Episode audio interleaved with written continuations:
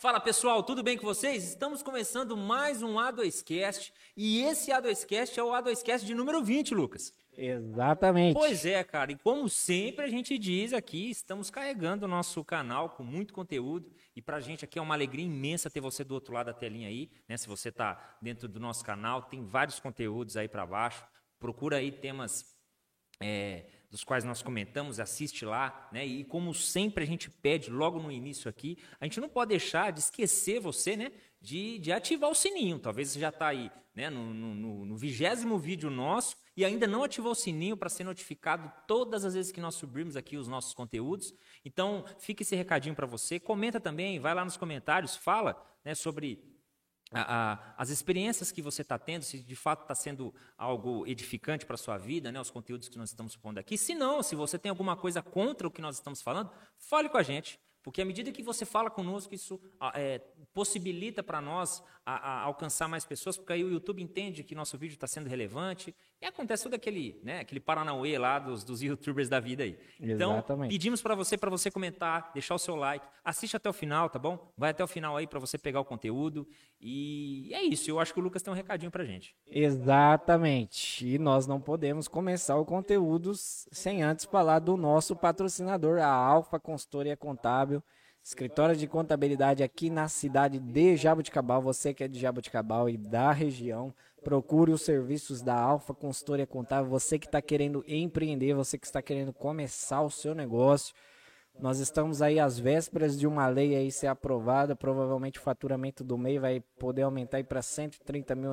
então vai ficar mais fácil para você que quer iniciar um negócio, começar de um jeito mais tranquilo em questão de impostos para você, e nós temos todas as orientações necessárias para que você comece do jeito certo, para que o seu negócio seja bem organizado desde o começo. Então procure a Alfa Consultoria Contábil. Nós, além dos serviços tradicionais de contabilidade, departamento pessoal, departamento fiscal, nós também temos um serviço especializado para micro e pequenas empresas. Nós também temos um excelente serviço na questão de abertura, alteração e encerramento de empresa. Obviamente a gente não quer ficar encerrando empresa, a gente quer que você empreenda e abra e que exista mais empresas aí para gerar mais emprego aí no nosso país. Então procure a Alfa Consultoria Contábil. Provavelmente o editor aí colocou já os nossos contatos aí na tela, mas para o pessoal que está nos ouvindo nas plataformas de podcast, nós estamos aqui em Jaboticabal, bem no centrão aqui na Avenida Pintos 699, no primeiro andar. É só você procurar, não é difícil, Avenida Pintos é uma rua conhecida aqui da cidade de Jaboticabal. Mesmo da nossa cidade aí. Exatamente. Né? O nosso telefone é o DDD 16 3212 5218 e o nosso WhatsApp é... o WhatsApp é 16, né? 999 6292 35. Exatamente. Nós temos também o nosso e-mail, que você pode procurar a gente, alfaconsultoriacontábil@outlook.com. Nós também estamos nas redes sociais, Facebook e Instagram. Só você digitar aí Alfa Consultoria Contábil, você vai nos encontrar. E no nosso Facebook também tem o link aí para você acessar o nosso site. Nós também temos site. Então você tem aí N opções aí para que você possa nos contactar, para que a gente possa te ajudar e te auxiliar. E você que quer empreender ou você tem alguma empresa que está precisando de um auxílio, uma ajuda, você quiser fazer controle de estoque, você quer controlar o seu contas a pagar, seu fluxo de caixa, procure a Alfa Consultoria Contábil, que nós temos um serviço especializado para você, pois aqui na Alfa Consultoria Contábil o seu sucesso é o nosso negócio. É isso aí. Exatamente. Ô Lucas, pois é, cara, e mais uma vez nós estamos aqui reunidos para fazer uma boa teologia hoje, né? Só que na verdade hoje não vai ser uma teologia, né? Uma teologia específica. Exatamente. Nós vamos falar sobre um assunto que é muito relevante para a vida do cristão, principalmente o cristão protestante, né, do nosso país, porque provavelmente o vídeo vai subir, né, no dia comemorativo aí. Exatamente. Para quem está nos assistindo, você já viu aí no título do vídeo que nós vamos falar sobre a Reforma Protestante. E a Reforma Protestante, ela comemora aí uma data especial sempre no dia 31 de outubro. Então, nós... especialmente vamos subir esse vídeo, então você provavelmente já está assistindo aí esse vídeo no dia da Reforma Protestante, no dia 31.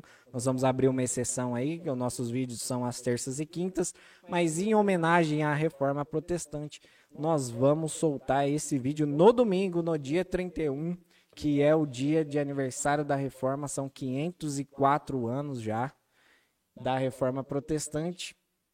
E nós queremos falar um pouco aqui sobre a Reforma. Existe muito conteúdo na internet sobre a Reforma.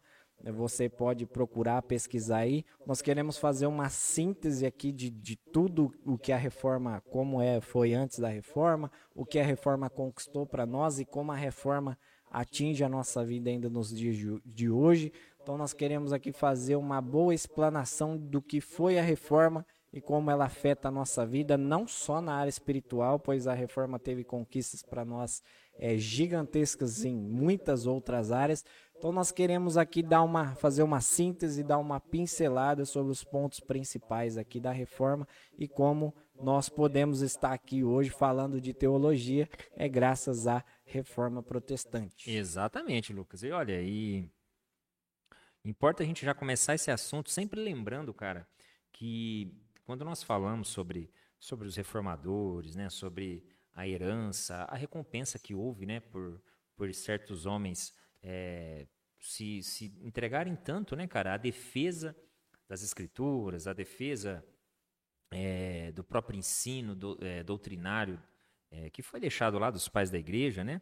E importa a gente sempre lembrar aqui, a nossa ideia aqui não é levantar bandeira, né? Como o próprio Paulo depois, ele vai em uma das suas cartas dizer, olha, no meio de vós aí há aqueles que dizem eu sou de Apolo, eu sou de Paulo, e a nossa ideia aqui não é levantar as bandeiras de Lutero, não é levantar as bandeiras dos reformadores, pré-reformadores, né? Nada disso.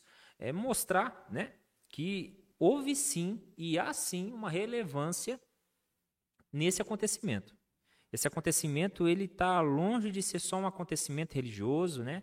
De só um problema que a igreja teve, não, está longe disso. Isso, ao decorrer da nossa fala aqui, vai mostrar que, realmente, cara, muitas das leituras que nós fazemos hoje das Escrituras, muito da boa teologia que nós temos hoje, que traz muita clareza, né? Muito apontamento para nós a respeito de vários versos difíceis, às vezes, foram esses homens que lá atrás quebraram muitas coisas, né? Ou como... O próprio John Wesley vai dizer em um dos seus sermões, se nós estamos enxergando alguma coisa agora, é porque nós subimos nos ombros desses homens para enxergar, né?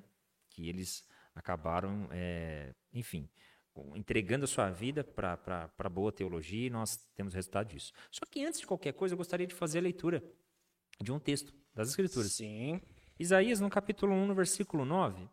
logo quando ele está iniciando o seu ministério, né, isso falando de forma escriturística, né, que ele começa a fazer suas profecias, o finalzinho da primeira profecia ele vai dizer o seguinte, que é o capítulo 1, versículo 9. Se o Senhor dos Exércitos nos não deixar algum remanescente, já como Sodoma, seríamos semelhantes a Gomorra. Então, dentro do contexto que o próprio Isaías está passando aqui, nós vemos que... ele deixa bem claro que, independente da desgraça ou de toda a destruição que viria sobre o povo para o qual ele estava profetizando, né, importava eles lembrar que sempre haveria um remanescente, porque se não houvesse um remanescente, seríamos, ele dizendo aqui, né, seríamos como Sodoma e Gomorra. Então, antes de qualquer afirmação ou ensino ou... rememória, né, a respeito da vida dos homens dos quais nós vamos apresentar aqui, importa nós lembrarmos que isso tudo é obra do Senhor, né? Que se houve ou há remanescentes que ainda se entregam ao ensino das Escrituras, que se entregam às verdades escriturísticas, tomando elas como verdade absoluta, é porque Deus está guardando e sempre mantendo seus remanescentes. É Deus que faz essa obra. E, né, sempre vai manter. E sempre manterá, a verdade. Isso é verdade. Então, acho que a partir de agora a gente já pode falar alguma coisa. Exatamente. A Reforma Protestante, ela teve o seu início, vamos dizer assim, comemorativo, que nós... Que é registrado em história, né, como oficial. Por causa daquela cena clássica, né, que até... né, Há muita lenda. Lutero já virou filme, né? Tem até a imagem, né, de Lutero pregando as 95 teses, né, na porta do Castelo de Wittenberg lá. Então, por causa dessa cena icônica, e que, na verdade, muitos vão dizer que é um mito, porque geralmente geralmente os monges, eles, quando eles iam pregar algum aviso nas portas, que era comum a igreja pregar o aviso nas portas da igreja, sobre algum aviso, sermão, sobre qualquer outra coisa. Eles enviavam seus discípulos para fazer isso. Então, acredita-se pela historicidade que Lutero, não foi Lutero em pessoa que pregou as 95 teses lá, mas por causa desse movimento das 95 teses, de pregar na porta da igreja, e por ser um documento que estava ali contestando os ensinamentos da igreja, então a data de 31 de outubro de 1517 é a data que ficou marcada como o início da Reforma Protestante. Mas, todavia, porém, nós tivemos homens que antes de Lutero já, de certa forma, já combatiam os erros e os problemas que estavam acontecendo ali na Igreja Católica. Fazendo um parênteses, a Igreja nunca morreu, né? Exatamente. O que acontece é o seguinte, muitos às vezes, e às vezes até a própria Igreja Católica, muitas vezes nos acusa de, nós como protestantes, ela nos acusa de fazer uma bagunça no meio da Igreja. Só que quando você estuda a história, você vai ver que a igreja que existia ali no momento, que, de certa forma, a igreja que regia, né, a religião cristã, era a Igreja Católica, naquele momento, no período medieval, ela estava passando por muitos problemas. Então, Lutero não foi um protestante, né? Ele não protestou contra os ensinamentos da Igreja Católica da cabeça dele. Ele falou, não, agora eu vou ser um revolucionário. Eu quero ter a minha própria Igreja Católica. Eu quero ter a minha própria igreja, eu vou mudar tudo que eles estão ensinando aqui e tá tudo certo, né? Então, muitas vezes, em alguns ensinamentos, Lutero é tratado como um revolucionário. E revolucionários são aquelas pessoas que querem mudar tudo. E, na verdade, Lutero, ele não queria mudar tudo. Ele queria que se retornasse ao que era ensinado antes. Boa. Né? Principalmente, né, o principal de todos, o precursor que fez Lutero fazer tudo o que ele fez, foi exatamente a questão da autoridade das Escrituras. Havia uma bagunça ali no momento que eles estavam... E antes, né, nós vamos falar de alguns aqui homens, né, pré-reforma, né, os chamados pré-reformadores, mas a grande questão é que a suficiência das Escrituras ela era negada. E aí alguns vão dizer, não, mas principalmente, né, os queridos católicos, muitas vezes a acusação que eles fazem contra nós é, não, mas nós como igreja demos a Bíblia para o mundo e agora os protestantes ficam usando a Bíblia contra nós, né? Mas, na verdade, quando você estuda os pais da igreja, quando você estuda, né, toda a evolução teológica que houve, né, dos pais da igreja, você vai ver que os pais da igreja sempre atestaram, sempre afirmaram a suficiência das Escrituras. Nunca na história, né, talvez um ou outro ali, teólogo que provavelmente foi refutado ali no meio, né, poderia fazer alguma afirmação do tipo, mas sempre os pais da igreja já tratavam as Escrituras como suficiente, as Escrituras como infalível, as Escrituras como palavra de Deus na terra. Então, não foi facilmente verificado na história que não foi a Igreja Católica que nos deu a Bíblia, não foi ela que escolheu quais os livros que ia fazer canon, parte, né, da Bíblia, né? Nós falamos um pouco disso no nosso primeiro podcast lá sobre interpretação bíblica, onde nós demos um pequeno panorama ali sobre a questão de crítica textual e tudo mais. Então, o precursor, o que fez, né, Lutero e também os pré-reformadores a começar qualquer coisa, qualquer tipo de reforma, como nós chamamos hoje, é exatamente retornar à autoridade das Escrituras, a voltar à autoridade que a Escritura possui em si e que a Escritura revela de si mesma essa autoridade. Por isso nós pedimos para você assistir o nosso podcast sobre a interpretação bíblica, que lá também a gente apresenta como...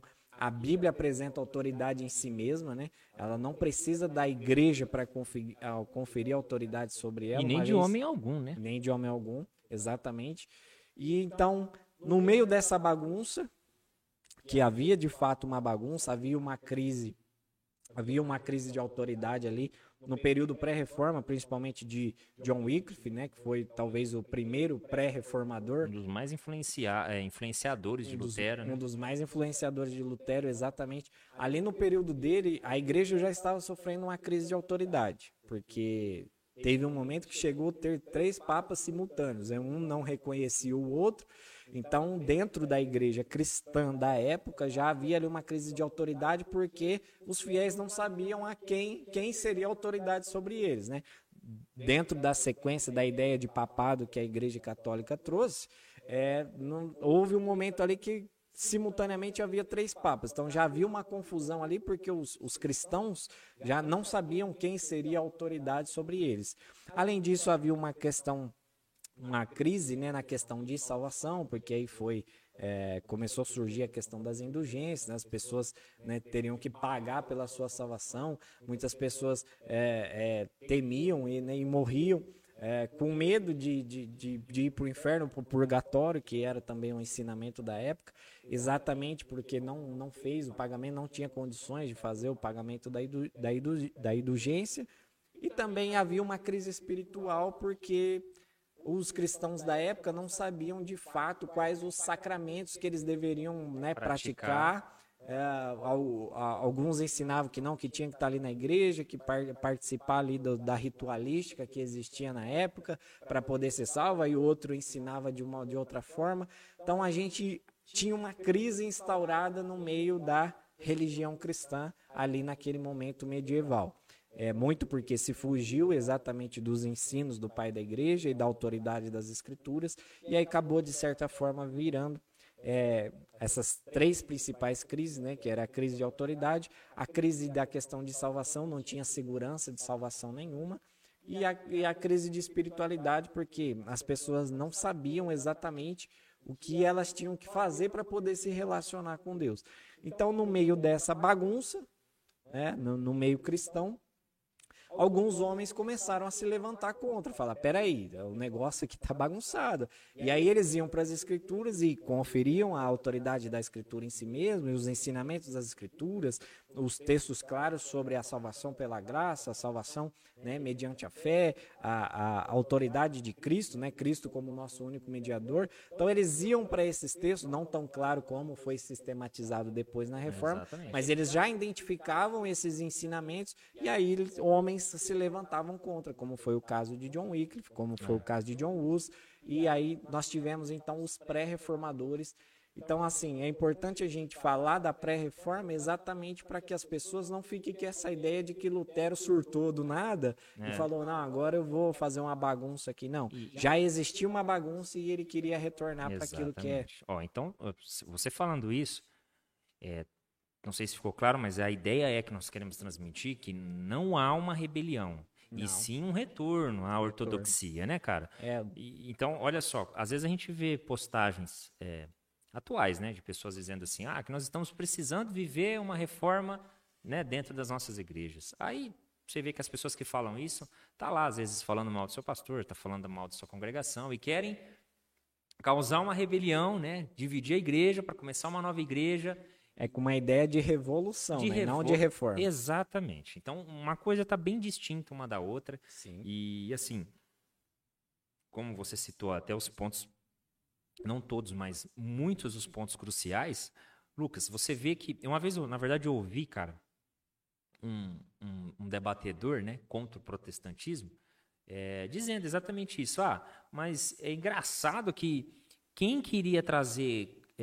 contrapontos com a igreja eram os próprios, né, os próprios que a igreja ensinou, os próprios que a igreja cuidou, que ajudou, como por exemplo, e ele usa essa expressão, a pessoa, né, o próprio traidor João Hus, né, ele vai citar lá que é outro discípulo, vamos dizer assim, nato, né, de Wycliffe, e ele, cara, ele afirma isso, né, e assim, faltou um pouco de lógica no que ele está dizendo, porque se você olha para a questão histórica, você vai ver que naqueles dias o manusear as escrituras não era dado a todos os homens. Não. Porque se não houvesse a dificuldade de leitura, se não bastasse a dificuldade de leitura que as pessoas tinham, né, porque não tinha quem ensinasse, e daqui a pouco nós vamos falar que uma das recompensas da reforma foi a educação, né, para todos, a educação acadêmica, né? A leitura, enfim, outras coisas, a ciência em si.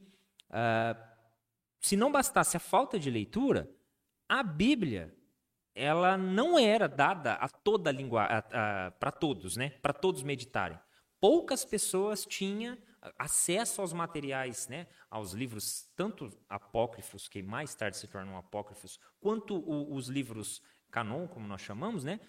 Poucos tinham acesso. Então, quando esses homens tinham acesso, quando eles analisavam o texto, meu Deus, mas há uma contradição no que está sendo ensinado. E só em latim, né? Que tinha... E só em latim. Olha só a dificuldade, né, cara, de conectar isso com a sua realidade.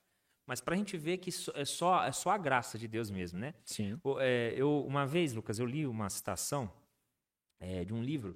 Eu acho que, eu não sei se dá para ver aqui na câmera, mas é um dos livros que está ali atrás, né? Porque em Cristo Morreu, de David Allen. E lá tem uma citação de Wycliffe, acho que é assim, né? Wycliffe. Isso, lá tem uma citação dele, e eu não lembro na íntegra, né, a citação dele, mas o que ele está dizendo é o seguinte: ele era totalmente, não era parcialmente, ele era totalmente contra qualquer ensino ou ideia de que a graça era meritória, de que recebíamos a graça porque éramos bons. Ele era totalmente contra isso. Ele era, na verdade, o oposto, né? Se essa é a ideia. Ele era o oposto disso, que nós só poderíamos ser agradáveis a Deus se a graça de Deus viesse, né? E como você mesmo falou, eles estavam tateando, né? Já estavam, na verdade, enxergando.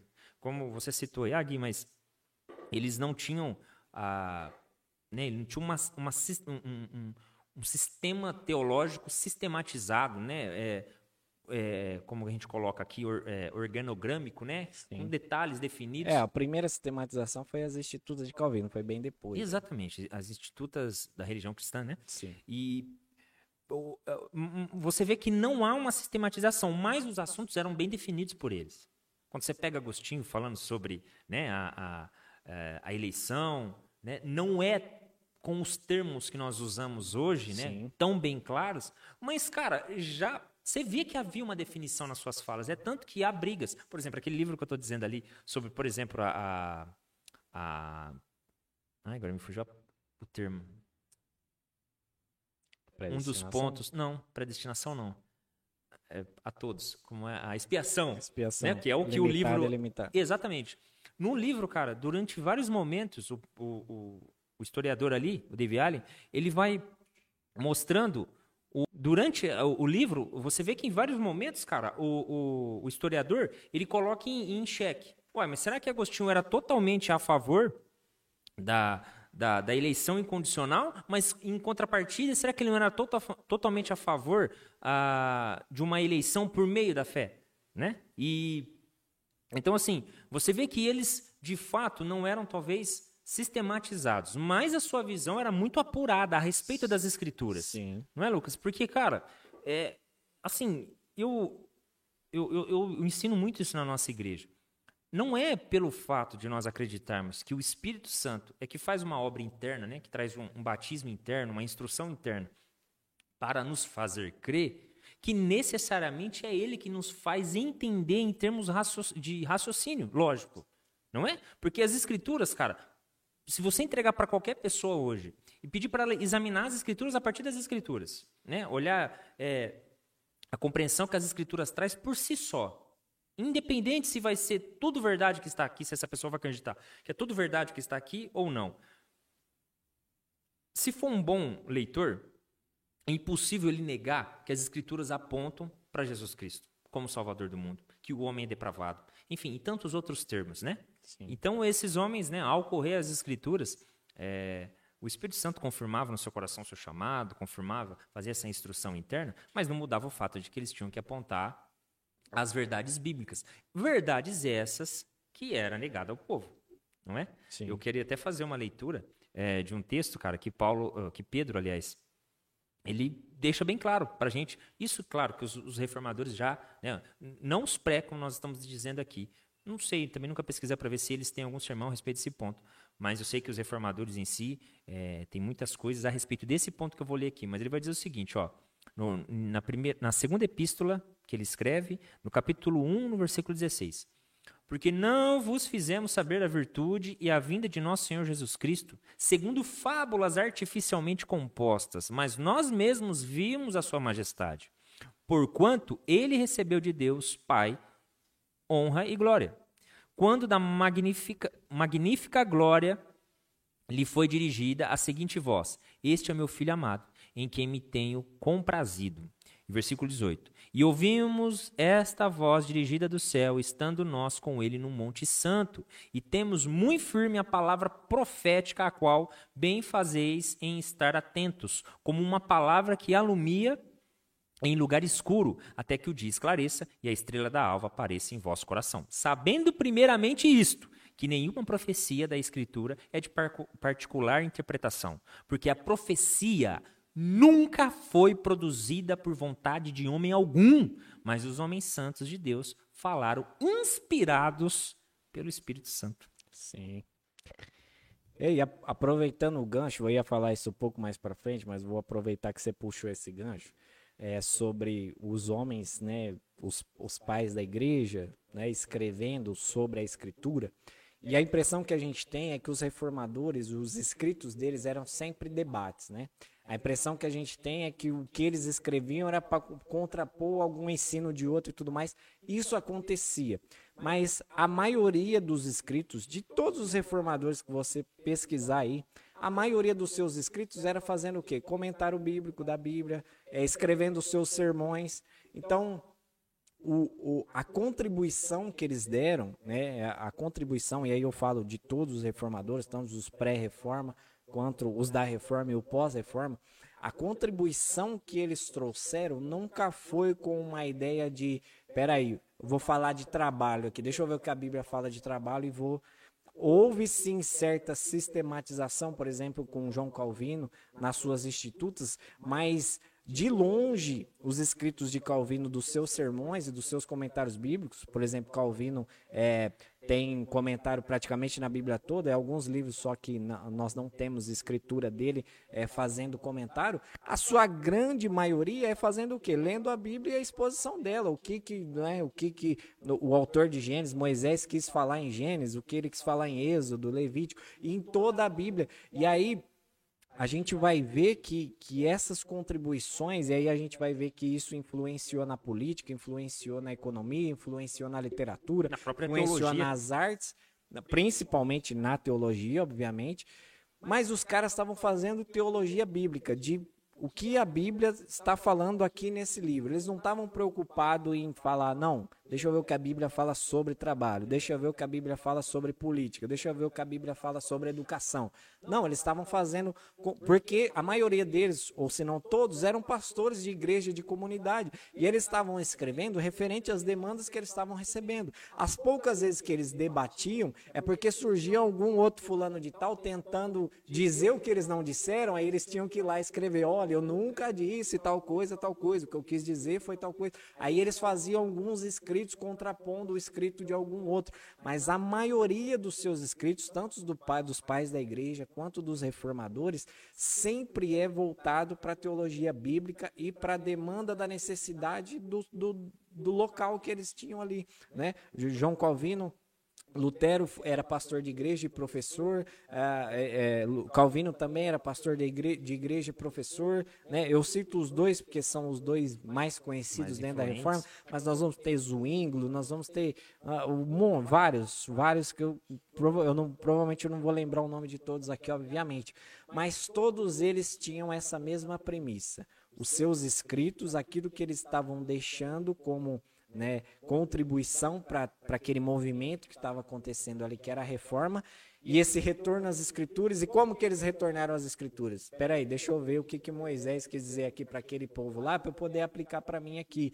Deixa eu ver o que Isaías está falando aqui, que ele falou imediatamente para aquele povo, o seu leitor imediato, para mim ver o que eu posso trazer de ensinamento. E aí nós vamos encontrar os comentários bíblicos, né, as exposições, os sermões que eles pregavam em suas igrejas, e não necessariamente essas as sistematizações aconteciam, mas aí quem ia ler posteriormente falava, olha, isso aqui é importante para tal área, nós vamos entrar né, não falar isso de forma mais clara, que a gente está falando das contribuições que a reforma trouxe, mas a visão deles, a ideia deles, e como nós estamos falando aqui da pré-reforma, a ideia de John Wycliffe era exatamente essa, tanto é que ele traduziu para o inglês ali para ficar mais fácil os seus ensinamentos. Não parar nele, né? Para não depender somente dele, né? Exatamente. John Wycliffe, então, ele traduziu, né? Muitos vão dizer que, alguns chegam a afirmar que o primeiro que traduziu a Bíblia, né, foi Lutero para o alemão, mas na verdade não. John Wycliffe já tinha traduzido a Bíblia para o inglês. Exatamente. Esses pré-reformadores que nós estamos aqui, John Wycliffe e John Hus, que são os dois mais conhecidos, mas nós temos mais, eles não tiveram tanto sucesso, entre aspas, vamos dizer assim, do que Lutero, porque, de certa forma, a Igreja Católica conseguiu abafar os seus ensinamentos, alguns a Igreja Católica perseguiu e matou. No caso de John Wycliffe, não, ele acabou morrendo de derrame cerebral, mas eles conseguiram abafar, ao contrário daquilo que aconteceu com Lutero, né, que não teve como, né, porque aí Lutero depois teve muitos adeptos, né, aquilo que ele estava propagando, mas esses não foram tão conhecidos, né, talvez esses nomes, para quem está nos assistindo, não são tão conhecidos, exatamente porque, de certa forma, a Igreja Católica conseguiu abafar esses ensinamentos, né? A contestação que eles estavam fazendo em relação aos ensinos da Igreja Católica. E aí, então, esses pré-reformadores já meio que apontaram o caminho para aquilo que Lutero e os reformadores depois iriam fazer. Então, se você for pesquisar os escritos aí de um reformador, saiba que a preocupação deles, e que isso...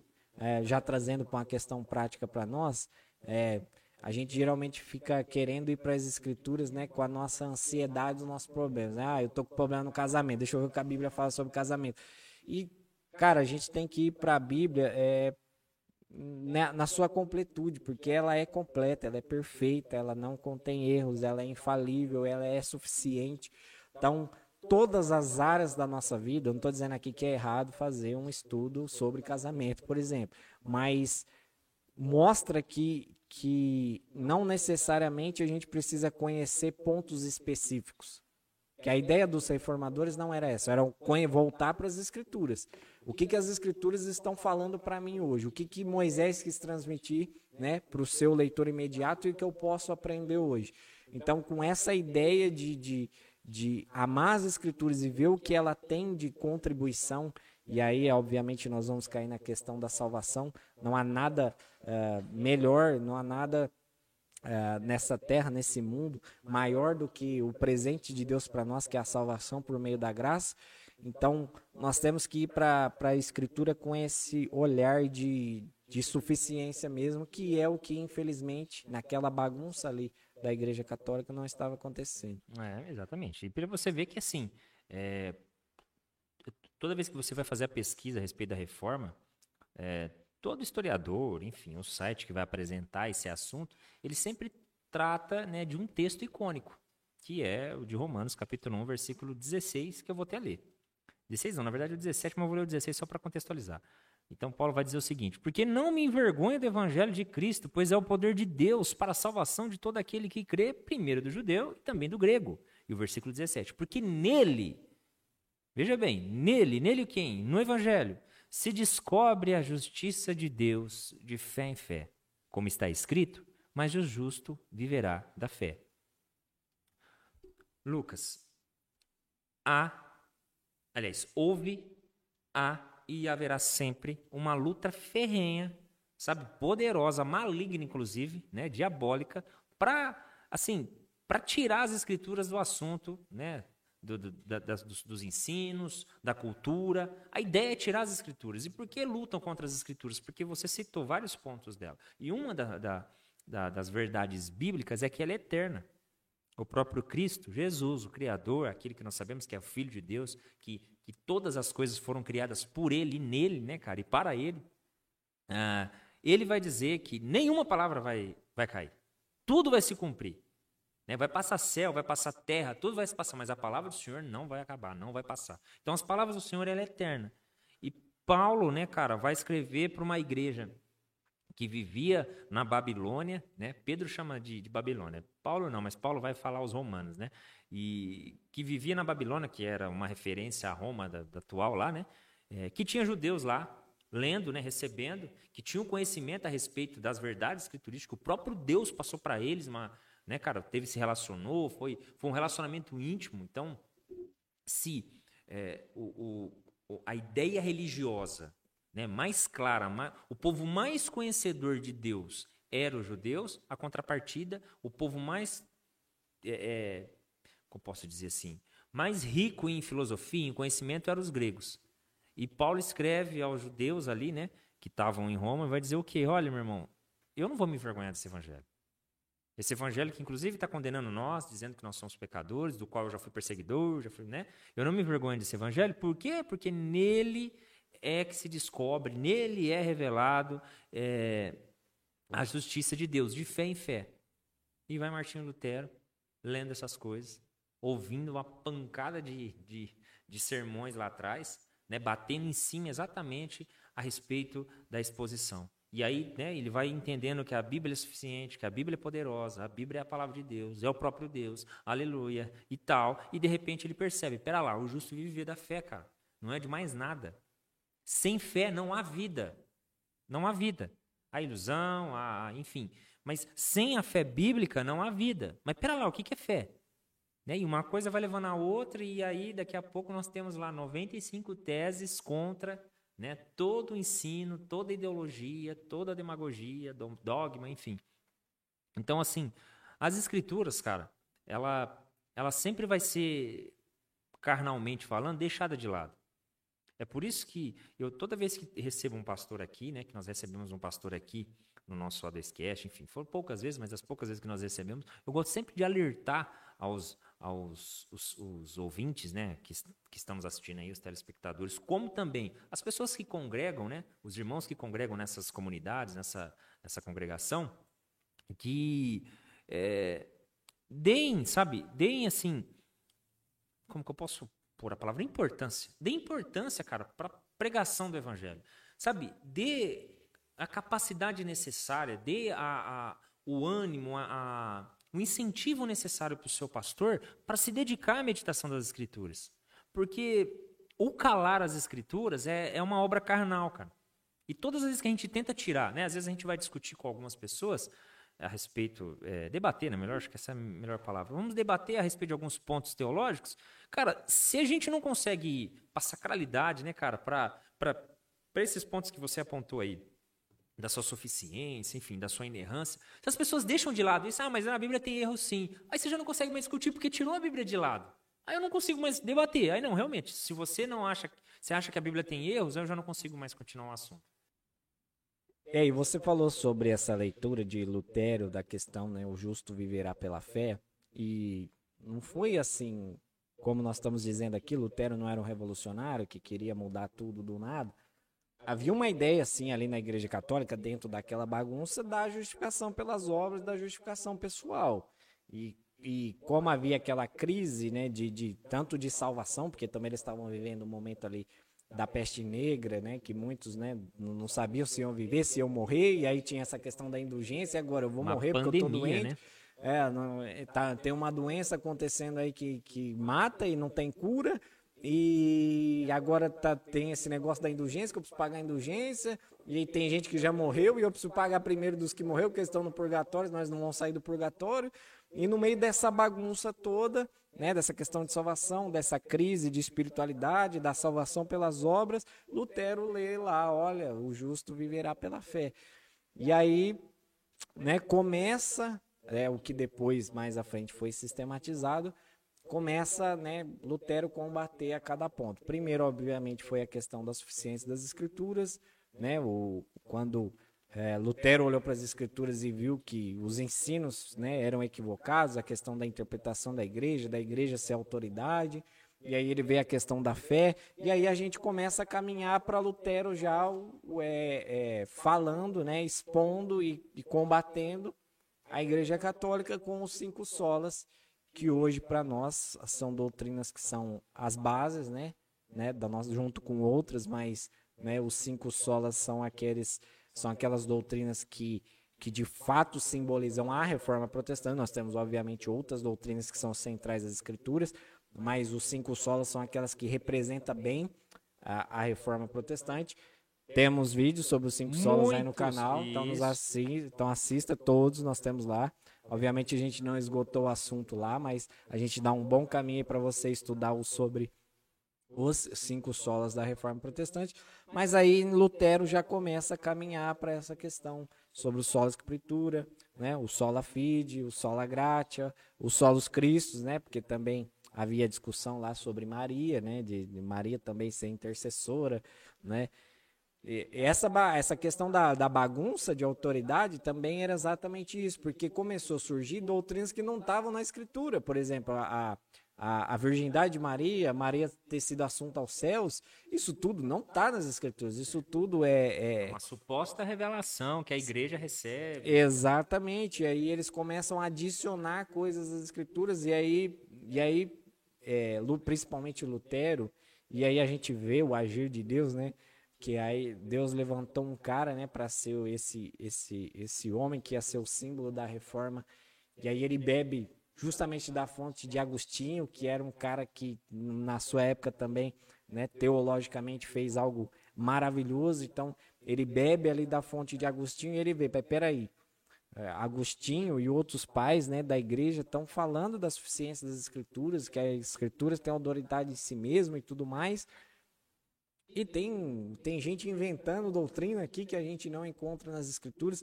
Então aí a gente, né, já começa a caminhar para esses cinco pontos, né, que são cinco solas da Reforma Protestante. Obviamente a gente não vai falar deles aqui porque temos vídeo no canal, então a gente acredita que você vai assistir. Faça esse favor lá depois para você mesmo. Sobre os cinco solas da Reforma, são cinco doutrinas que são centrais para a nossa fé.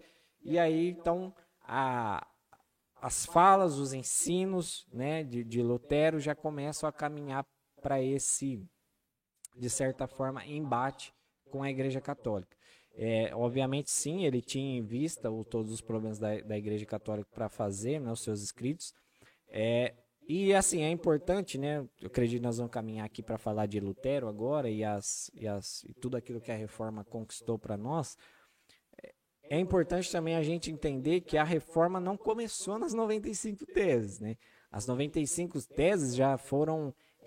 foram resultado desse movimento, né? E foram escritos que foram posteriores. No dia 4 de setembro, ele também escreveu as 97 teses que eles já estavam combatendo a escolástica da época, a escola teológica que havia na época, que estava... né, no meio daquela bagunça, era principalmente a escola francesa, né, a teologia que estava sendo na França ali, aquela escolástica que havia ali. Então, antes dele escrever aquelas 95 teses, um mês antes, no dia 4 de setembro, se eu não me engano, ele tinha já escrito outras 97 teses, que se a gente for ler as 97, depois não ver as 95, a gente vai ver que as 97 são, entre aspas, mais importantes do que as 95 que foram pregadas lá. É que como houve esse símbolo, né, da pregação na porta, né, das 95 teses na porta, né, de um castelo que era da igreja, então, a partir daí que criou-se, né, essa, como posso dizer, esse símbolo, né, da Reforma, que é a pregação, eu acho que essa é a palavra, das 95 teses na porta. Mas antes ele já tinha escrito essas 97 teses que são importantíssimas também. Então Lutero já vinha fazendo esses escritos, esses embates, né? Já estava ensinando, né, contra a Igreja Católica, já estava começando o processo, ali ele já estava também começando já o processo de tradução das Escrituras para outras línguas, né, para o alemão. E então a Reforma não começou exatamente no dia 31 de outubro de 1517, né? 31 de outubro de 1517 é quando as 95 teses foram pregadas lá, mas Lutero já estava batalhando ali há algum tempo contra a Igreja Católica. E eu creio que nós podemos caminhar aí, né? Como nós não vamos falar dos cinco solas, porque nós já temos vídeo no canal, para os avanços, para tudo aquilo que a Reforma conquistou para nós. Ô Lucas, atualmente, cara, a gente tem falado muito Quero só fazer um plano de fundo aqui, mas atualmente a gente tem falado muito sobre avivamento, né? Principalmente as igrejas pentecostais, neopentecostais, usam muito esse termo. Ah, porque nós precisamos viver um novo avivamento. E aí citamos lá alguns heróis da fé, vamos chamar assim, né? Atuais, né? Contemporâneos, né? Homens que viveram há 200, enfim, poucos anos, entre aspas, em comparação com os reformadores, enfim. E muito se usa essa expressão, avivamento.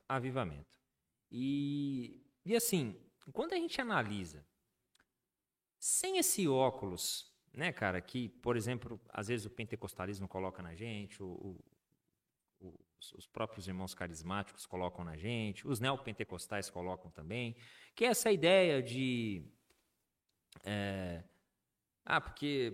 Né, a letra mata, aquela interpretação, né, que eu acho que você fez até um vídeo sobre a letra mata, ainda não. Não, a letra mata ainda não. Então, mas vamos fazer. Vai sair, exatamente. Mas com toda essas expressões, a gente acaba olhando para esse movimento que acontece aí e não entende que de fato foi um avivamento. Né? Um avivamento que acontece dentro da reforma. É claro que nós intitulamos como reforma exatamente para trazer o significado que aconteceu mesmo. Houve uma reforma, né? Não Sim. uma destruição da casa e feito algo novo. Sim. Mas reformar a casa, né? A casa que deveria ser reformada, como várias vezes aconteceu, por exemplo, no livro de Juízes. Sim. Se a gente olhar o povo de Israel, né? No tempo dos juízes lá, e o povo obedeceu ao Senhor. Ah, e agora o povo fez o que era mal diante do Senhor. E o povo voltou ao Senhor. É que isso, não querendo... Perdeu o raciocínio, é que Juízes fica mais evidente, mas a história toda da igreja é assim. A história inteira, desde a queda até hoje, a história da igreja é essa. É Deus com a sua graça e misericórdia trazendo a igreja para si, e a igreja querendo correr, a igreja entre aspas, né, no caso de Israel, depois a igreja querendo correr de Deus. Então, infelizmente, até os dias de hoje é desse jeito. Exatamente, cara. E essa expressão.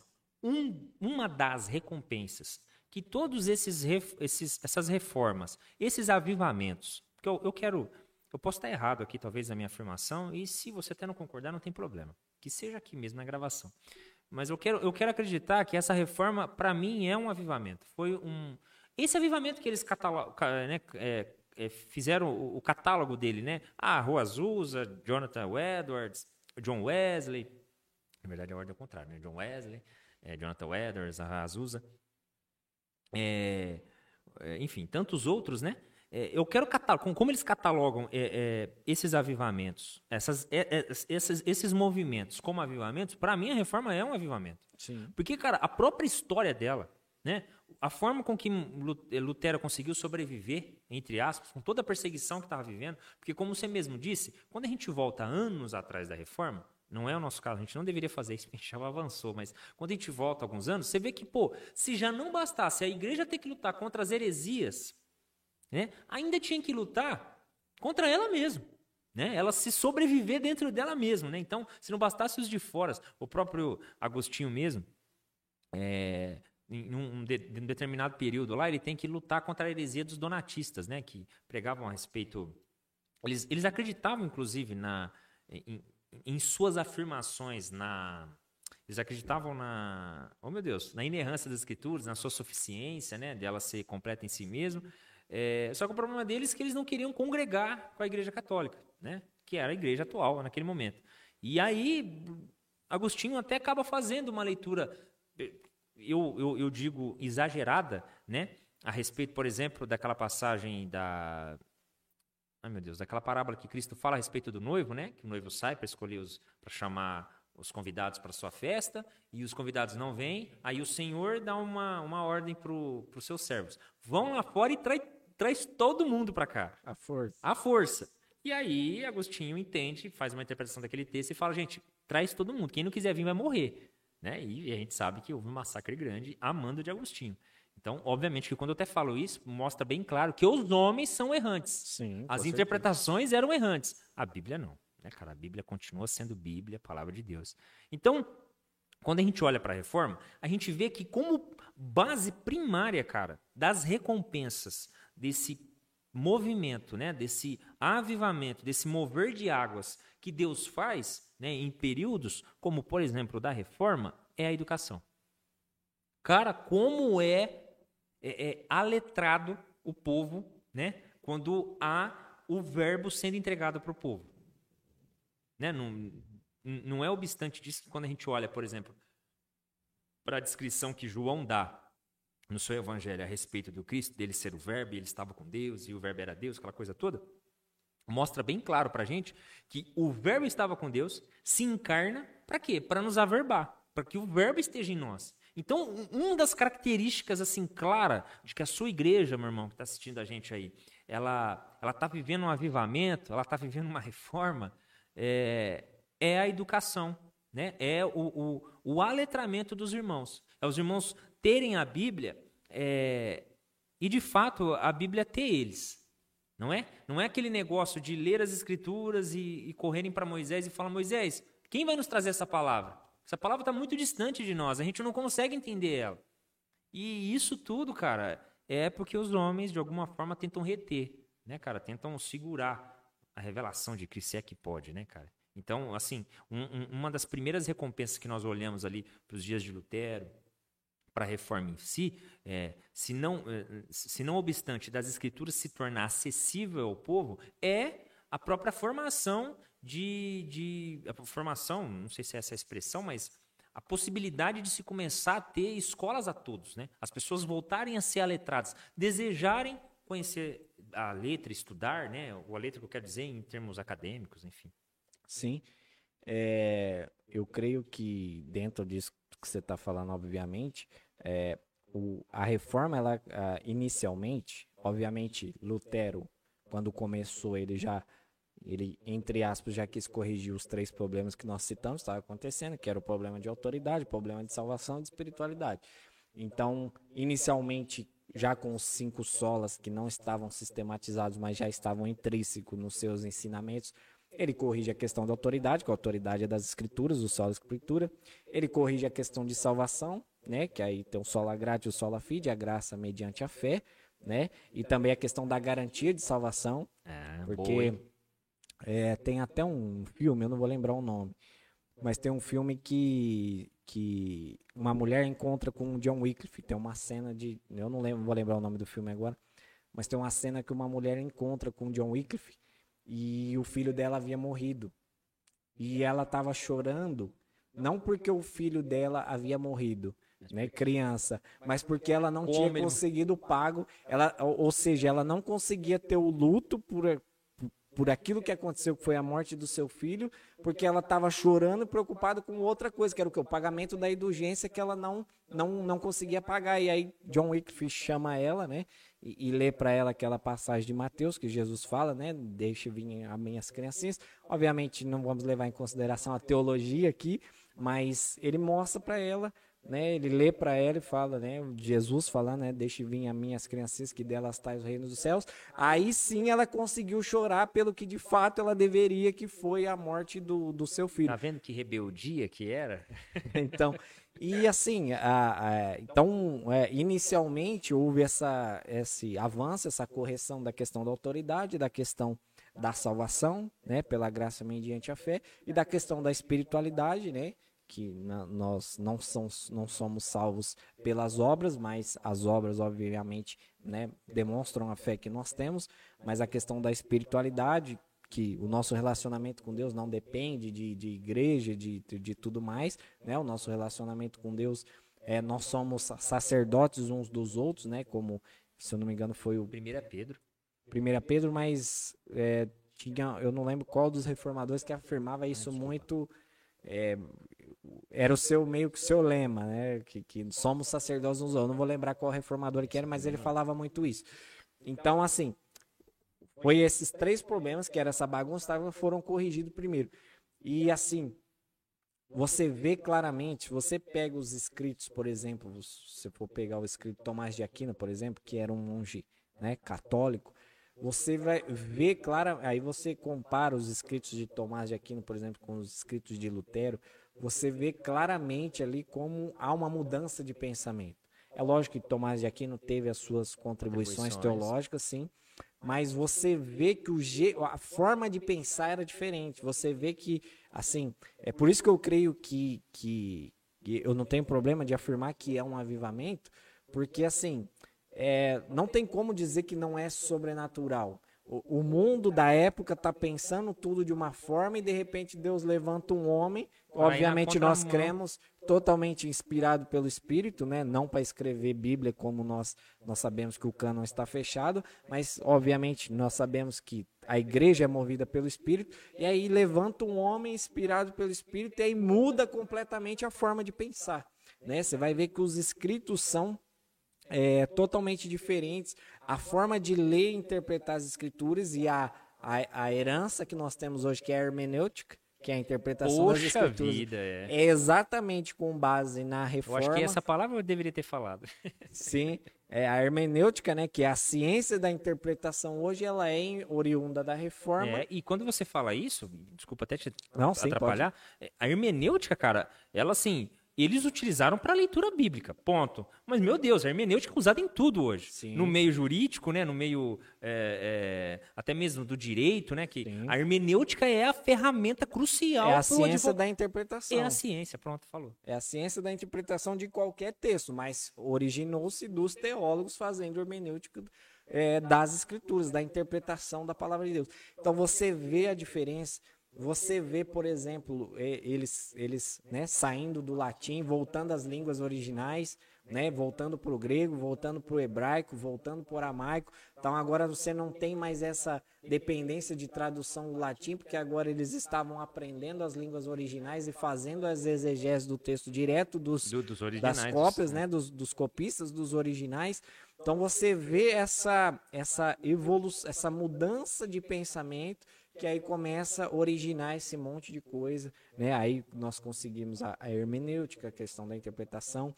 Se você for ver, se você pega, por exemplo, a origem da língua alemã, né?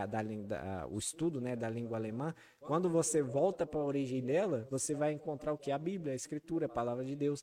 As bases da língua alemã hoje, né?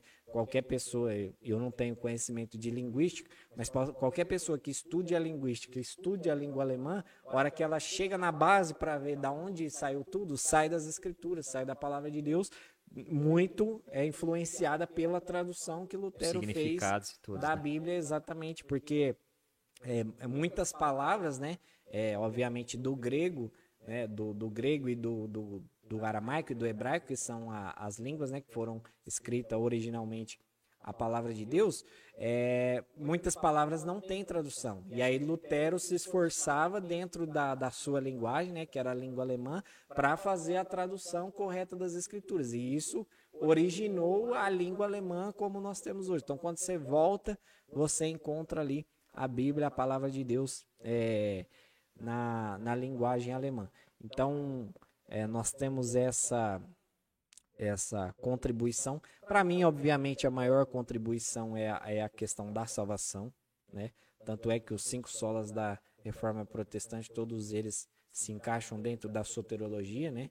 Que é a salvação somente por meio de Cristo, né? E nós encontramos essa salvação com base nas Escrituras, na suficiência das Escrituras, que é somente por Cristo, que é pela graça mediante a fé, e... tudo isso para a glória de Deus. Então, esses 5 solas, obviamente, são pontos soteriológicos da nossa salvação. E nós vamos citar aqui contribuições, né, políticas, sociais, artísticas, econômicas que a reforma trouxe. Nós vamos citar aqui, na hora que nós estivemos falando da reforma nos dias de hoje. Mas perdi o que eu ia falar. A maior contribuição da reforma é a ideia de salvação e de garantia, que naquela época se perdeu completamente. Hoje nós conseguimos olhar para as Escrituras e ver a garantia de salvação que há em Cristo, não porque nós somos capazes, porque obviamente nós não somos, e se a nossa salvação dependente de nós, a gente estava frito. E a gente consegue encontrar nas Escrituras essa garantia de salvação graças a esses homens que mostraram para nós, olha, né, a salvação é pela graça. Se não for Deus te alcançar para você ser salvo, e não tem o que você fazer, porque não tem como você pagar, né? Você jamais vai ser salvo. Então, a maior contribuição de todas, obviamente, é a salvação. E aí, posteriormente, nós vamos ter vários desdobramentos aí das contribuições da Reforma. Exatamente, Lucas. Olha, se você tem uma Bíblia em casa, você que está nos assistindo aí, saiba que ela foi traduzida, né, para o nosso português. E assim, nós... Obviamente que nós não podemos negar aqui que há influência da teologia, sim, né, do seu tradutor, né? Muito das palavras que tinha aqui, na hora de fazer sua tradução, ele teve que fazer sua exegese ali, na hora, sim, de fazer sua tradução e transmitir para a gente. Sim. Mas mesmo assim, ainda nós acreditamos na suficiência, né, na inerrância das Escrituras, mesmo na sua tradução. Então, se você tem uma Bíblia na sua casa, saiba que é contribuição, né, cara, daquele movimento, daquele agir da reforma, né, na qual Deus gerou lá naqueles dias, né, naquele momento. E assim, certa feita eu também ouvi que, poxa, mas vocês estão meio atrasados, vocês demoraram, né? Vocês demoraram 500 anos para se tornar reformador. E a tua fala no início, cara, essa frase eu ouvi, eu gostaria muito de trombar com essa pessoa, né, que eu assisti pelo YouTube, que ele se autotitula um ex-cristão evangélico e voltou às origens, como ele diz, né, ao catolicismo, e é missionário, inclusive. Nas falas dele, né, ele é intitulado assim. Eu acho até que é auto-intitulado, mas enfim. E aí ele diz isso. Poxa, mas os reformadores aí, como vocês falam, vocês que são protestantes, vocês demoraram 500 anos para aparecer. E obviamente que nós nos... 500 não, 1500. Né? 1500, desculpa. 500 anos que eu digo assim, do nascimento da igreja... Da protestante até hoje. Assim, de ter nascido a igreja católica lá, né, entre aspas, no primeiro século, até quando ela vai surgir. Ah, 1500, perdão, estou falando 500. 500 de hoje, né? 500 de hoje. Isso. Então 1500, perdão. E ele lá usa essa célebre fala lá. E é uma... Bom, o início, quando você estava falando aqui sobre os vestígios que nós tínhamos dos remanescentes, como nós lemos lá em Isaías, deixa bem claro para a gente, cara, que na verdade não. A igreja, nós hoje catalogamos que aquela reforma foi um movimento para quê? Para nós nos vincularmos àquele movimento, àquelas afirmações, né? Sim. Mas há uma só igreja, a igreja verdadeira, né? Há uma só igreja. E qual é a igreja? A igreja que confessa Jesus Cristo, né, cara, como Senhor e Salvador, que foi instituída por Ele, que é mantida por Ele, que inclusive as portas do inferno vão prevalecer, né, cara? Essa igreja é a verdadeira. As que negam essa verdade escriturística, aí não pode ser chamada de igreja de Cristo. Eles podem até dizer, né, porque ninguém pode pôr uma arma na boca e, né, e falar a palavra é minha e pronto, acabou, eu falo do jeito que eu quero. Mas a verdade é que se você correr para as Escrituras, você vai ter um problema aí. E, né, a afirmar isso. E assim, como a gente até citou a respeito da hermenêutica, cara, a herança que a hermenêutica traz, por isso que é importante para nós, irmãos de uma comunidade, de uma congregação, exigir, né, entre as aspas aqui, claro, com todo amor, com todo carinho, e submissão às Escrituras, exigir que os nossos pastores, que os nossos líderes, cara, tenha pelo menos a ciência, né, cara, a ciência do intuito dessa reforma, né, que tenha a ciência das verdades que foram transmitidas. Por quê? Às vezes, cara, eu olho para algumas pessoas falando algumas coisas e usam lá expressões, olha tal. E eu vejo que as demais que estão ouvindo ficam totalmente impressionadas. Uau, olha o que esse irmão ensinou, falou. E realmente, da forma como que ele ensina, dá a entender que aquilo foi ali que ele descobriu, naquele momento. Mas é só você ler um pouquinho sobre a história da igreja. Você lê um pouquinho sobre a história da igreja que você vai ver, cara, que na verdade os irmãos lá atrás já estavam ensinando isso. E por que estavam ensinando isso? Porque Cristo passou isso para a igreja. E porque a igreja, pelos apóstolos, pelos primeiros cristãos, passaram isso. Entende? Então, cara, assim, é necessário que os líderes tenham a ciência. E quando eu uso a expressão ciência, eu não quero dizer aqui que você, né, que todo pastor é obrigatoriamente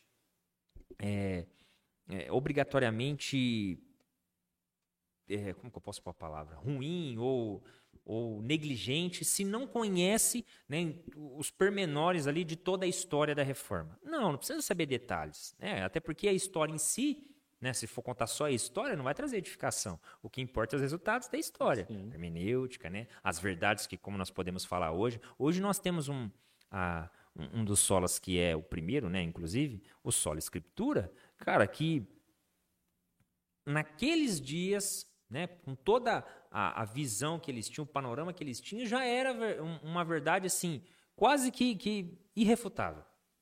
Eu vou dizer quase porque ainda tinha alguns detalhes, né, a respeito dos copistas, enfim, as próprias... ainda não tinha muitos livros originais, ainda não tinham se encontrado, né, cara? Né, enfim, muita arqueologia não tinha acontecido naqueles dias. Então havia a possibilidade de ser refutado. Mas nos dias de hoje... Cara, é impossível refutar essa verdade. É impossível. Os que refutam, não refutam, os que tentam fazer isso, partem da ideia do negligenciar. Não, eu vou negligenciar que a Bíblia é a palavra de Deus e vou, né, trazer outra ideia, vou trazer outro assunto, enfim. E aí, cara, aí a gente tem um problema mesmo. Sim, e além dessa contribuição... escriturística, como nós dissemos aqui, né? Além dessa reforma da questão da salvação, que é a principal de todas para nós, né? Não há contribuição maior da reforma para nós do que hoje nós olharmos, né, para as doutrinas da graça, que são, é um termo teológico utilizado para as doutrinas que foram sistematizadas na reforma, né? Então hoje nós podemos, né, conseguir enxergar de forma mais clara, né, para nós, como você disse, né, nós podemos subir nos ombros desses homens agora, né, e conseguir olhar mais longe, né, exatamente porque nós, né, recebemos essa herança e, como eu disse, não há nada maior do que a salvação, nós olharmos, né, a salvação pela graça em Cristo Jesus que as Escrituras nos fornecem, mas isso foi para além. Deus ele é tão bom, que ele é tão misericordioso, e assim, a prova de que aquilo que Deus faz é perfeito, é justo, é santo, que, como eu disse, esses homens escreveram muitas coisas e eles não estavam preocupados, de certa forma, nos seus escritos. Obviamente que havia os seus problemas políticos, sociais, econômicos ali no seu contexto, esses problemas existiam, mas eles não iam para as Escrituras para resolver esses problemas especificamente, eles iam para as Escrituras para ver o que Deus estava falando com eles e, obviamente, para expor aquilo para as pessoas. Então, como eu disse, os seus escritos não eram todos sistematizados, nós tivemos alguns reformadores que sistematizaram e, posteriormente, os discípulos desses reformadores que juntaram os escritos, né? Falou, peraí, vamos juntar aqui, então Calvino falou isso sobre isso, né? Armínio falou isso sobre isso, né? Lutero, Zuínglio falou isso sobre isso, Melanchthon e tantos outros reformadores assim, então... E as sistematizações, as principais, né, as mais claras que nós temos hoje, elas foram feitas posteriormente, porque os homens estavam preocupados aqui, expor as Escrituras, pregar, ensinar a palavra de Deus. Só que a palavra de Deus ela é tão poderosa, e por isso, né, eu confirmo aquilo que você falou, que não tem como refutar ela, que de exposições bíblicas e ensinos da palavra de Deus, nós sofremos nós recebemos uma influência política gigantesca. Meu Deus. A ideia, por exemplo, que nós temos hoje de república vem das pregações, dos ensinos, das escrituras dos reformadores. É na reforma que os reis, que muitos se consideravam divindades, começam a perder força e começa a ter uma ideia de igualdade, de representatividade.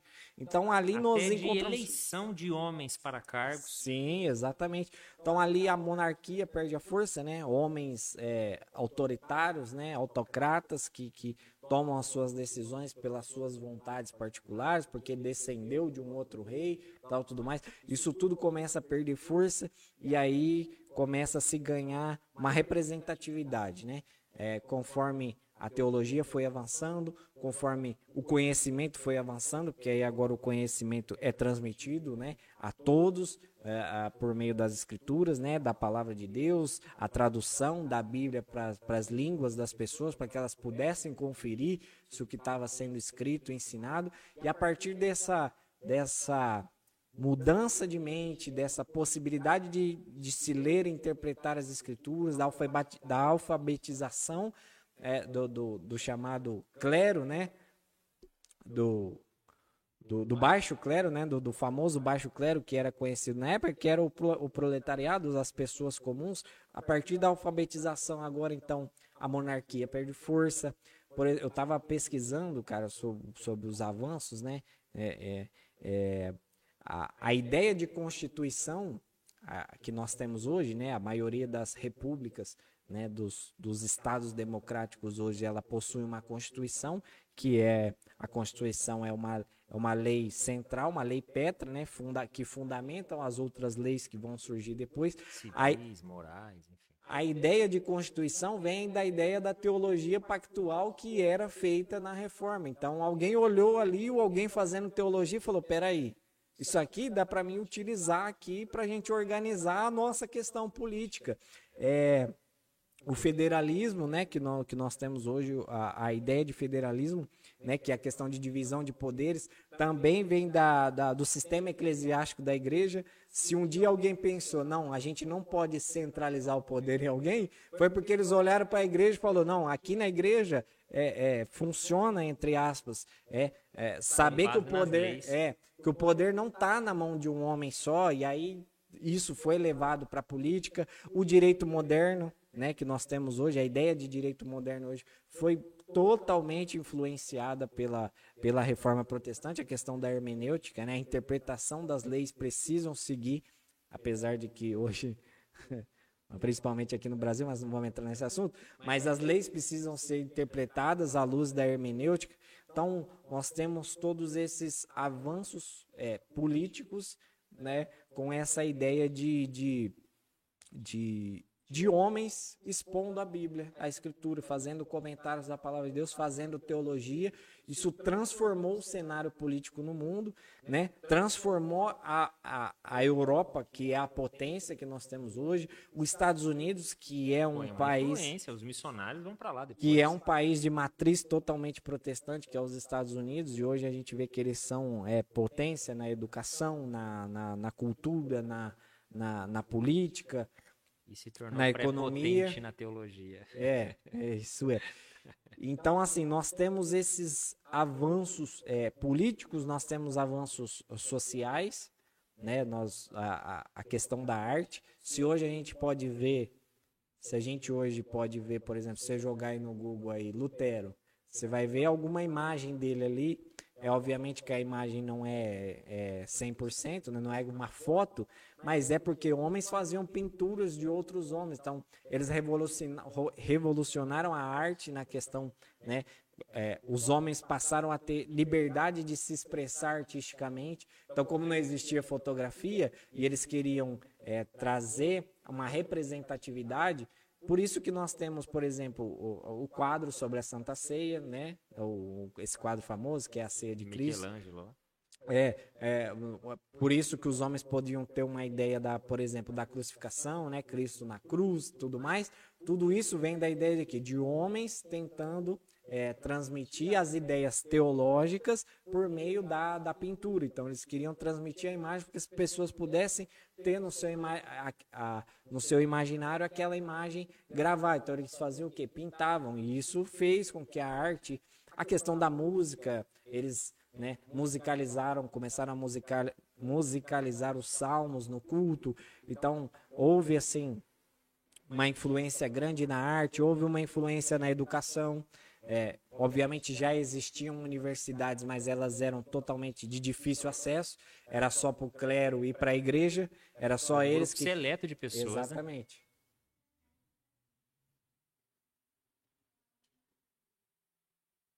Né? Você falou Michelangelo. Nossa, tem nada a ver, depois mesmo, porque Michelangelo não tem nada a ver com a história. Não tem nada a ver, mas depois a gente corrige.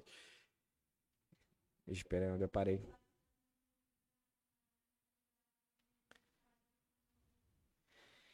Então nós vemos as universidades que eram... Ô, Lucas, só corrigindo, eu falei Michelangelo, mas na verdade é da Vinci, né, cara? É, foi corrigido aqui pela diretora. Vamos corrigir aqui, a diretora corrigiu. E havia sim já as universidades, as reuniões para conhecimento que foram chamadas de universidades, mas isso era só para o clero, né? Para as monarquias, para os seus descendentes e para a igreja. Então era totalmente restrito e...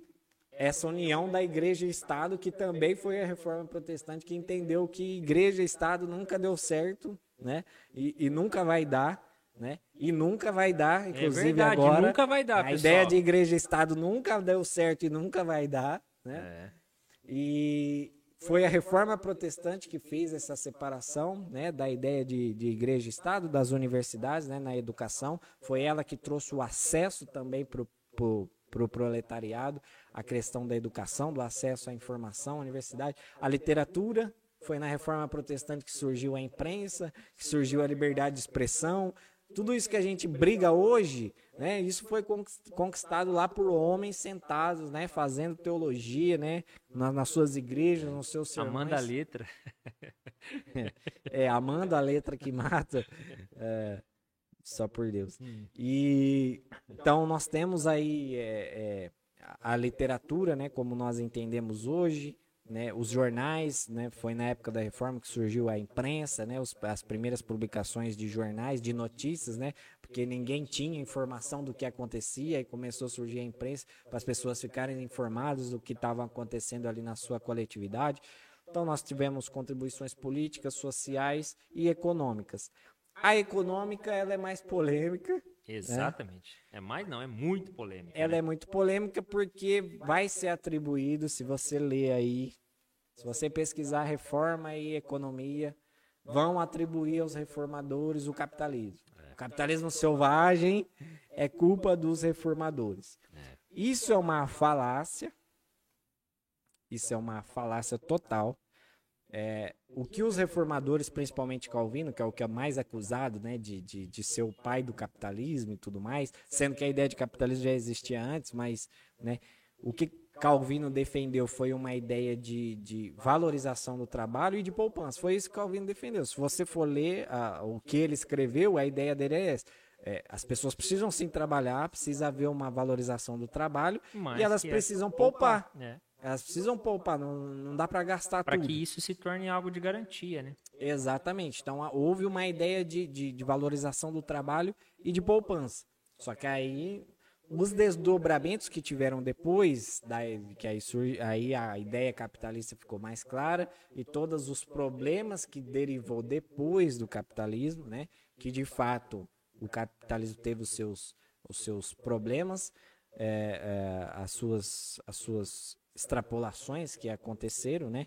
O famoso capitalismo selvagem, mas a ideia dos reformadores não era essa.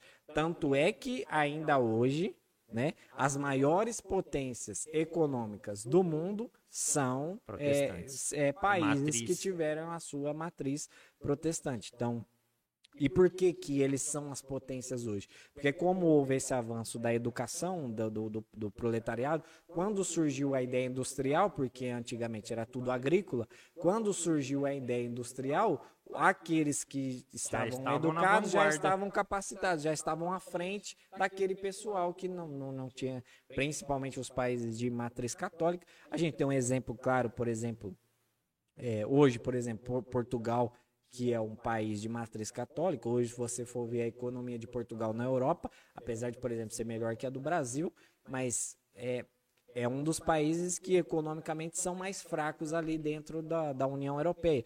Então, os países que tiveram a sua matriz protestante, hoje eles são potências econômicas, exatamente por causa dessa ideia. A ideia de livre mercado também, né, do livre mercado que nós temos hoje, né, do Estado não controlar todos os meios de produção, também é derivado da Reforma Protestante. Então, É tanto uma falácia, né, a ideia de que Calvino era capitalista e tal. Atribuem bastante também a Lutero, né, por conta de um livro dele que ele trata a respeito de poderes e coisa do tipo. Mas o famoso pai do capitalismo, eles vão dizer que é João Calvino. E Calvino defendia que deveria... os empréstimos que eram feitos para os pobres deveriam não ser cobrados juros, que era para o dinheiro circular mais, essa é a ideia dele. Então, se ele fosse capitalista, ele jamais ia, né, orientar para que houvesse empréstimos sem juros para os pobres. Então... deu vontade de falar um negócio, mas eu não posso. Não, vamos ficar quieto que é melhor. Não vamos. Exatamente. Cara, tudo por conta de interpretação bíblica. Exatamente. Ó, eu gostaria até de fazer a leitura, cara, pra gente começar a finalizar. Sim, vamos finalizar, né? Ó, no capítulo 3 mesmo de 1 Coríntios, quando Paulo tá falando lá com os irmãos da igreja, ele vai falar o seguinte, ó, e eu, irmãos, não vos pude falar como a espirituais, mas como a carnais, como a meninos em Cristo. Com leite eu vos criei e não com manjar, porque ainda não podíeis, nem tampouco ainda agora podeis. Porque ainda sois carnais, pois havendo entre vós invejas, contendas, dissensões, não sois porventura carnais e não andais segundo os homens? Porque... dizendo um, eu sou de Paulo, e outro, eu sou de Apolo, porventura não sois carnais? Pois quem é Paulo e quem é Apolo, senão ministros pelos quais crestes e conforme o Senhor deu a cada um? Eu plantei, Apolo regou, mas Deus deu o crescimento. Pelo que nem o que planta é alguma coisa e nem o que rega, mas Deus que dá o crescimento. Ora, o que planta e o que rega são um, mas cada um receberá o seu galardão segundo o seu trabalho, porque nós somos cooperadores de Deus. Vós sois lavoura de Deus e edifício de Deus. Deu uma cutucada no microfone aqui. Em outras palavras, cara, acredito que os reformadores, ao lerem isso, né, ao baterem os olhos nas escrituras, e principalmente para expor elas, eu acredito que, né, isso tudo que você foi narrando aí sobre as recompensas aponta exatamente para isso. Né, para não colocar nos ombros de homens, seja ele... Aqui, claro, nós estamos numa esfera eclesiástica, né, numa esfera congregacional, enfim, Paulo falando com os irmãos da igreja e possivelmente tendo toda a questão contextual aqui, né, tendo a dificuldade entre eles lá, porque estavam fazendo as suas divisões, tudo movida por atitudes carnais, né? Carnais em termos espirituais, né? Enfim, com os termos bíblicos que nós estamos usando aqui. E para os dias de hoje, cara, né?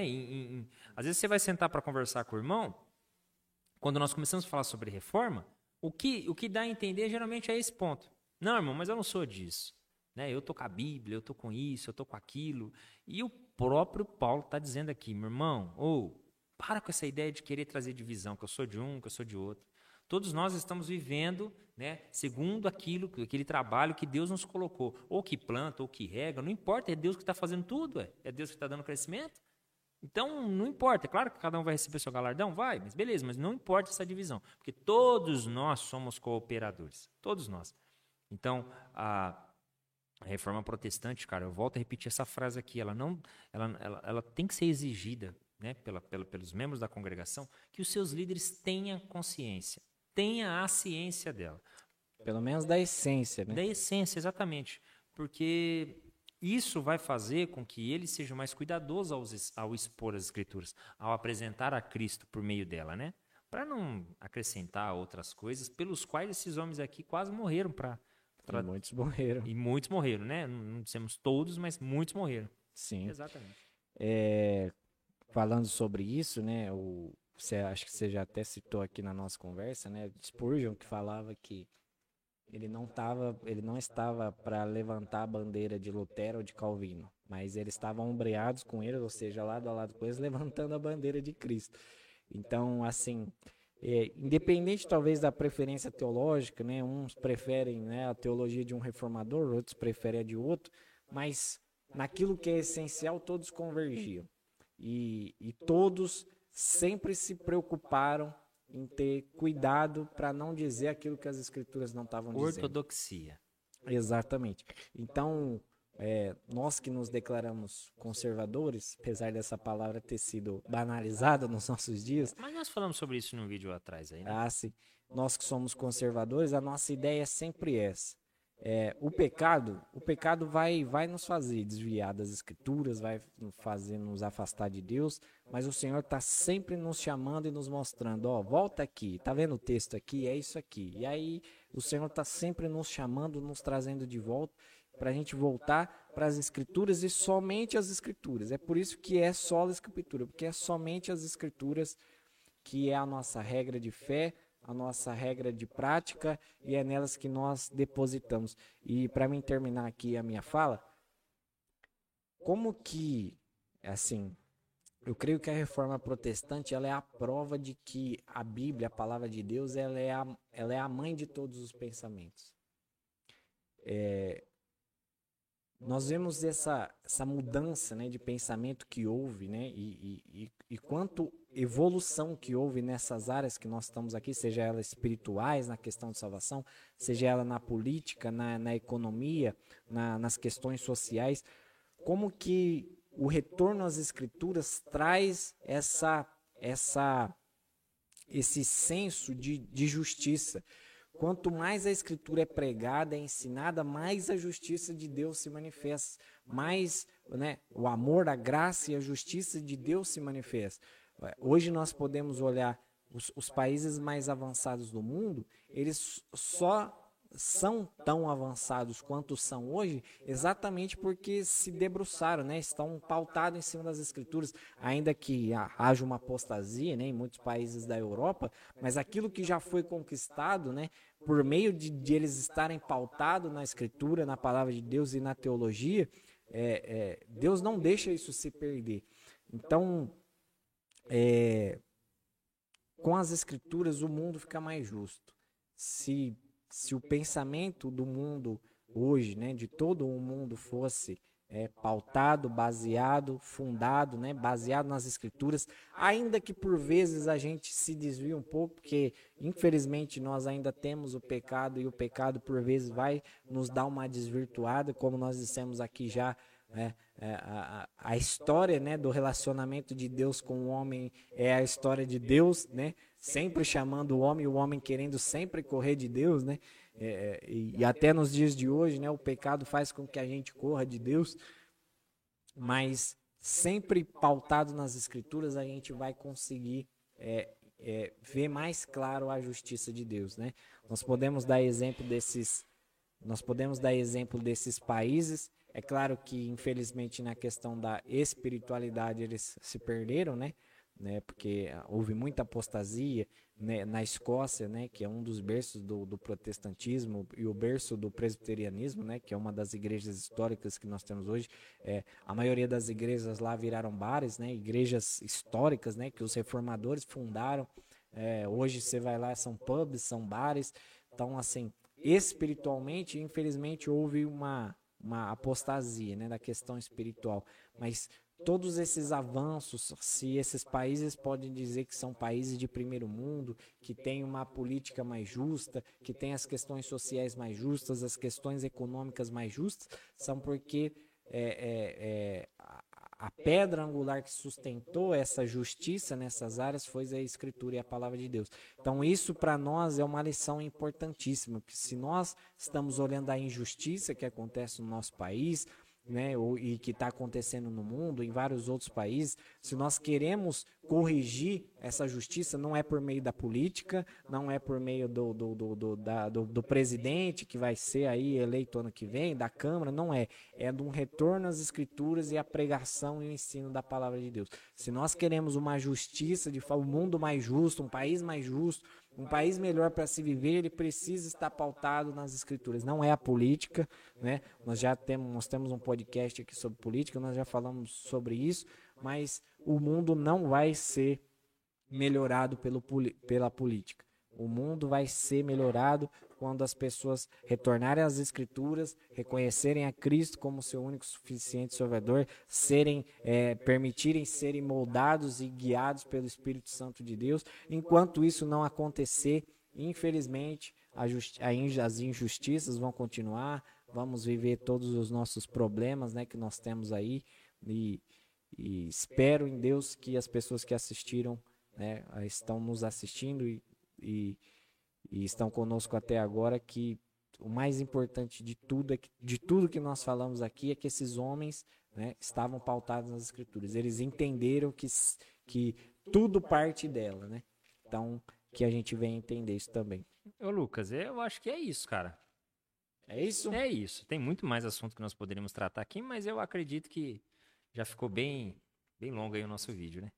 Então faz a chamadinha aí, pede claro, pro pessoal, e eu vou ler uma frase aqui. Ah, glória a Deus, cara. Bom, pessoal, então se você ficou até o final, né? A gente quer mesmo que...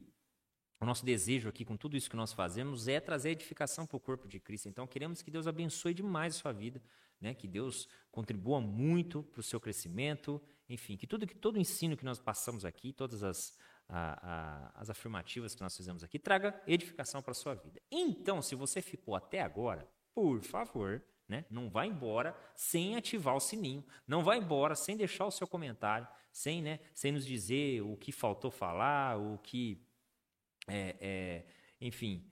o que foi legal e o que não foi, se houve alguma inverdade passada aqui, você contribua com a gente, comunique com a gente. Saiba que nós estamos em todos os canais, né, canais de áudio, não sei se é assim a expressão que usa. Sim, os nossos plataformas de podcast. Plataformas de podcast. Então, exatamente, nós estamos em todas lá, você procure e vai nos encontrar, e é isso. Então, eu gostaria só de agradecer aí e fica na expectativa que vem logo mais vídeos aí.